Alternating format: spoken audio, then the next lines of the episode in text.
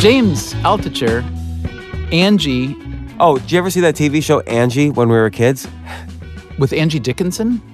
No. Oh. Um, it was this about it was a s- classic sitcom uh, about a woman. It was called Angie, and it was about a woman who married quote unquote up. She married a rich guy, and it was about her life dealing with that and all his family who hated her. Did you and- love it?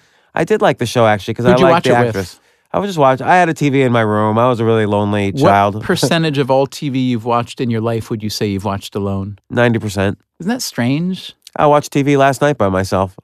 No, I think th- I, I Mr. think Selfridge. it's actually. oh, did you like it? Really? Yeah, yeah. I like Yeah. Mr. Selfridge. Um, isn't it strange though that a TV, which originally was thought of as the family bonding unit in the living room, has turned out to be uh, such a solitary pursuit? I'm not saying that's good or bad. I just think it's kind of interesting. Well, I think it starts that way, and then kids, of course, being you know manipulative little bastards, demand You more your and more. Anti-kid movement. more they they demand more and more TV in their room I'm until guessing your finally kids don't listen to Question of the Day. uh, they don't actually. Yeah. Um, if they did, you wouldn't be so mean. but to they them. know they know how I am, and they know that I love them. But kids really want TVs in the room because they don't. At some point, Who they has a don't. They TV want to in their spend room? less You time. just in have an iPad. Does anyone still have a TV in their room? the- Does um, anyone in the world still own a TV?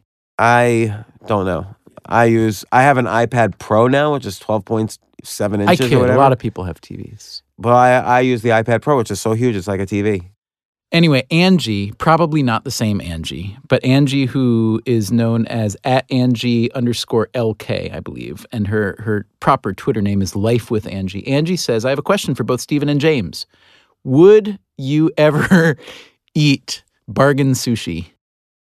James, you can go first. Would you eat bargain sushi? You eat sushi. Yeah, I would definitely eat bargain sushi.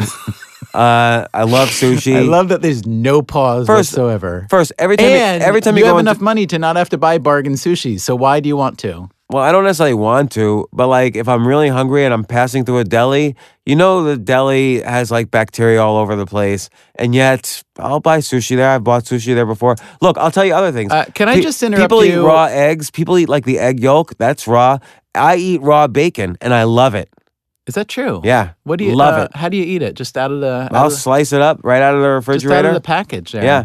You know one thing And I about love bacon. the fat. The one thing about bacon that really surprises me is how long has bacon been sold in grocery stores in that plastic package? Fifty years probably. Nobody's come up with a better package for bacon. It's a What would ridiculous be a better package? huh? What would be a better package? Okay, so for a while there was a better package. I think um, Oscar Mayer may have made it. It was basically a plastic tray with a snap lid, so you could just snap it, Yeah, that's take more out a expensive couple than pieces. plastic. Of course, it's more expensive, but there's this ridiculous bacon packaging format that everybody follows, which is this outer diaper layer bag of thick plastic that you cut, and then you have to get your hand under the slab and slide it out because there's no real way to, unless you cut the whole thing like a surgeon. Well- and then it's sitting on this kind of layer of soggy old cardboard, and then do you cook a whole pound of bacon at once? Probably not. And then you need to return three quarters or seven eighths of a pound to what?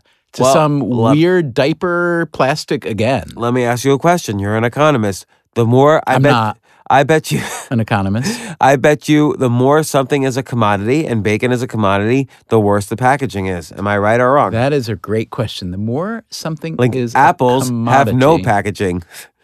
Well, that's a little bit. That's a Oil little bit of a- comes in these huge barrels when you have to drive to a gas station and you know use eighty-year-old equipment to fill up your tank. Mm, I don't think this conversation makes any sense at all.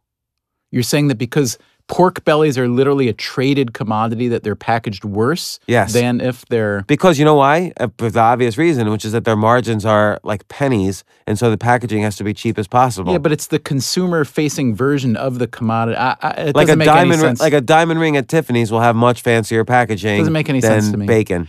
Look, hey, do you know? Okay, when's the last time you drank milk Uh, I at hate home? milk. Do you ever Ugh. pour it out? Do you ever no. eat cereal? You like cereal? I don't put it in my cereal, and I don't put it in my coffee. I hate All right. milk. When's the last time that someone you know drank milk? Probably yesterday. Okay. d- Now, what kind of um, container did it come Like a in? paper container. okay, and how did you open the paper container? Ugh, those are the worst. No, no, no, no. You have to no. like open that triangle No, thing it and used like to be rips. okay. So playing the you're not a milk drinker. Yeah. It used to be that way. yeah, You had to there's that heavy wax coated paper, which is a which is a difficult to recycle thing because it's a multi layer thing, and you had to like grab it and crunch it and extend it and make this pouring spout, which failed a lot of times and it got sloppy. But then.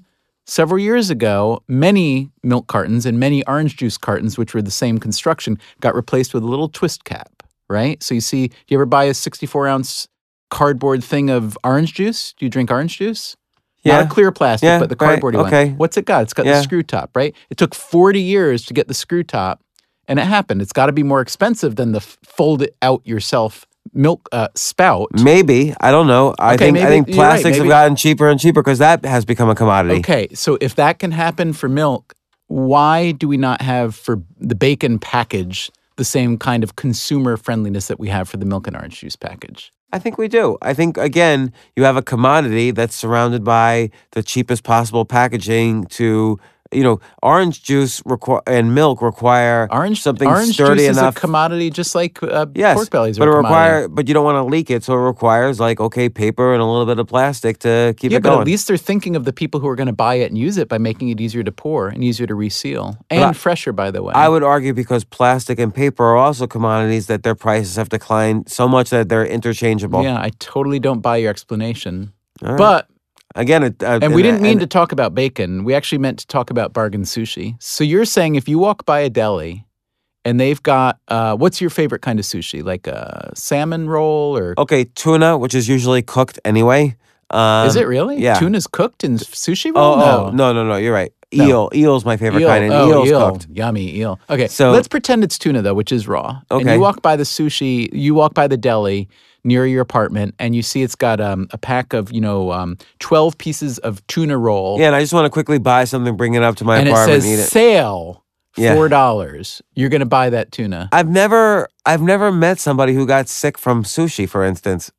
Uh, maybe I'm, I, maybe I don't know enough people. Maybe I've they never, just die. I, I, you- food poisoning itself seems relatively rare in the U.S. I Mhm. mean, I, I- it's happened and to we me should once say in food my life. poisoning and other, and there are other things that you can get from food. that is- salmonella, right, whatever. Um, and look, I eat other things raw, like raw eggs, raw bacon, steak tartare, tuna tartare.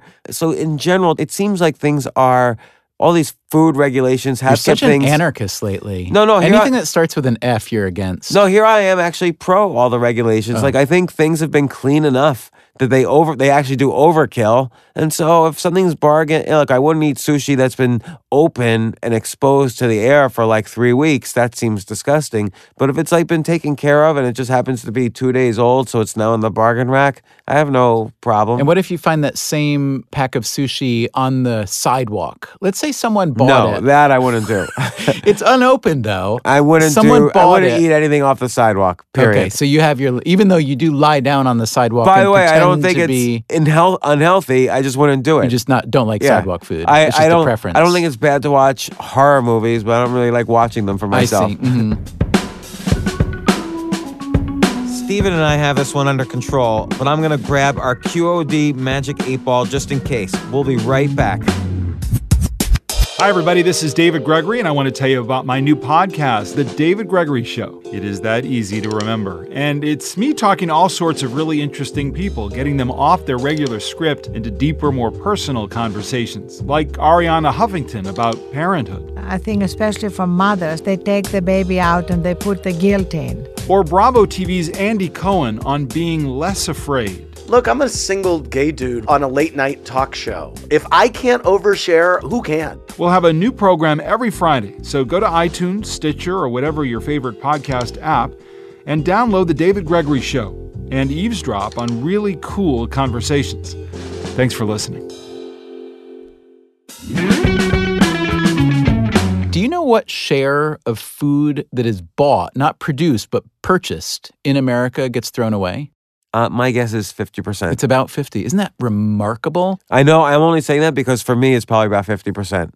unbelievable um, when you think about and again this is the stuff that actually gets all the way to the end of the food chain that people pay money for and we still throw away about 40 or 50% of it which indicates something about the cost of food the relative cost of food how it can't be relatively too dear for most people that we throw away so much of it also shows how hard it is to solve the problem of famine where it exists because famine is not a the the function of not being enough food. It's the function of you know political dysfunction that doesn't allow um, the food to be bought and sold at- Right. at, at, prices. But um, but to me that's a remarkably Right, that's the whole thing. Like, oh, don't throw that out. Somebody in war torn whatever can eat it. No, it's not like I'm gonna send a send a FedEx to Afghanistan and some poor kid is gonna eat my McDonald's French fries. Like that. Like I never understood that whole thing. well. I think it was synecdoche. Who's Synecdoche? Synecdoche, not to be confused with Schenectady, which is where I was Which, by the born. way, I was confusing with that. Were since you? I knew you were born there.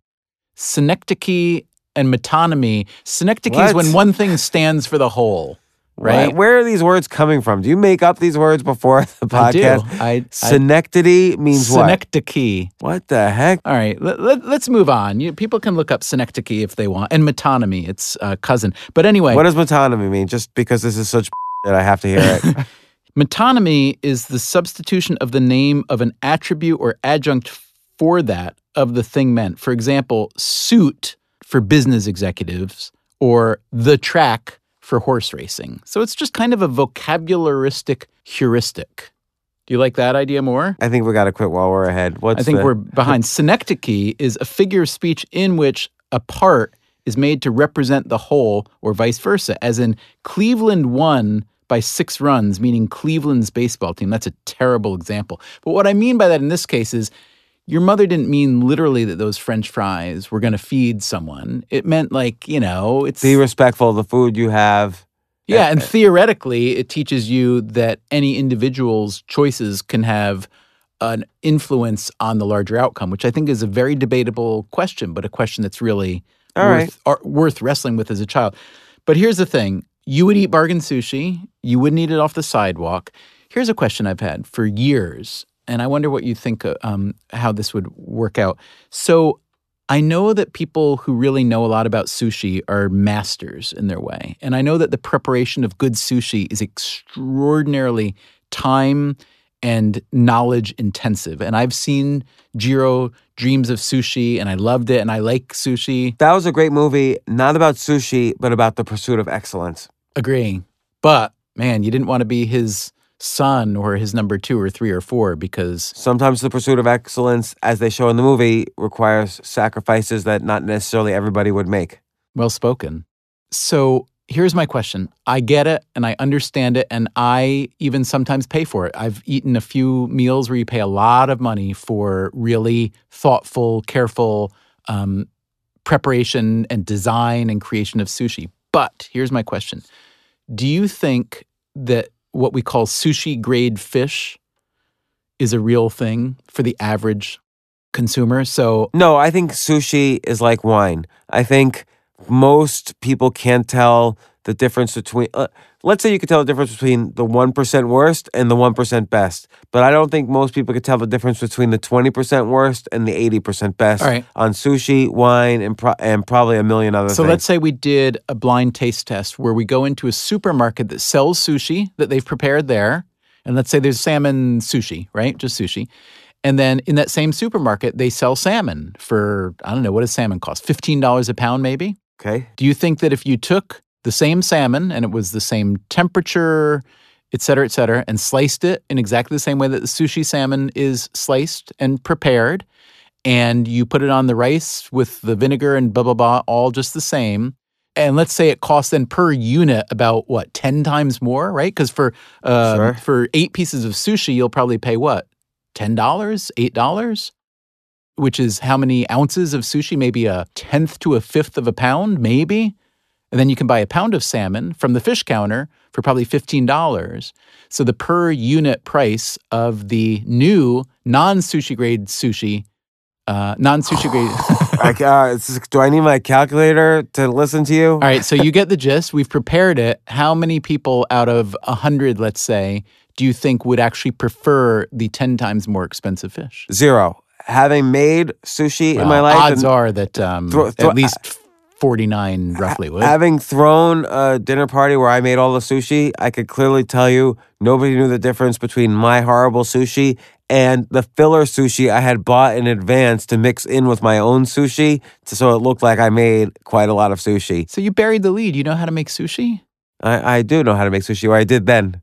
Will you teach me? I will. We'll have to have c- come over for dinner after this uh, podcast. But can we do it with like the cheapest fish we can buy from the supermarket? Let's go to the super. Let's go to I don't know what the cheapest store in New York is. Let's just go to the deli and buy like key salmon. food, maybe. Yeah, let's go. Let's go buy some salmon.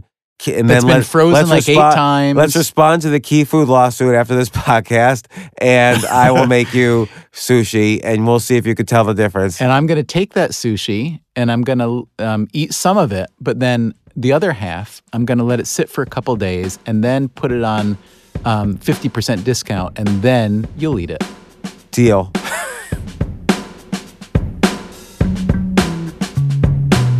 Last thing, don't forget to subscribe to Question of the Day on iTunes. And while you're there, take a second to rate the show or write a review. And be sure to catch the next question of the day, which will go something like this. All right. So listen. Yeah. I asked the Facebook group called Choose Yourself Never heard of him. to come up with questions for this particular question of the day. So there's a couple that are uh, good ones. Um, here's one from Harlan Cohen. How good Harlan Cohen or Harlan Coben? Harlan Cohen, Not Coben. not Coben. Harlan Coben's a very fine thriller writer. This is not Very him. tall man. This is not him. Okay. No, Harlan Cohen. Cohen. How, how good are you at rejection? And what are your secrets for being great at rejection, facing it, overcoming it, getting comfortable with it?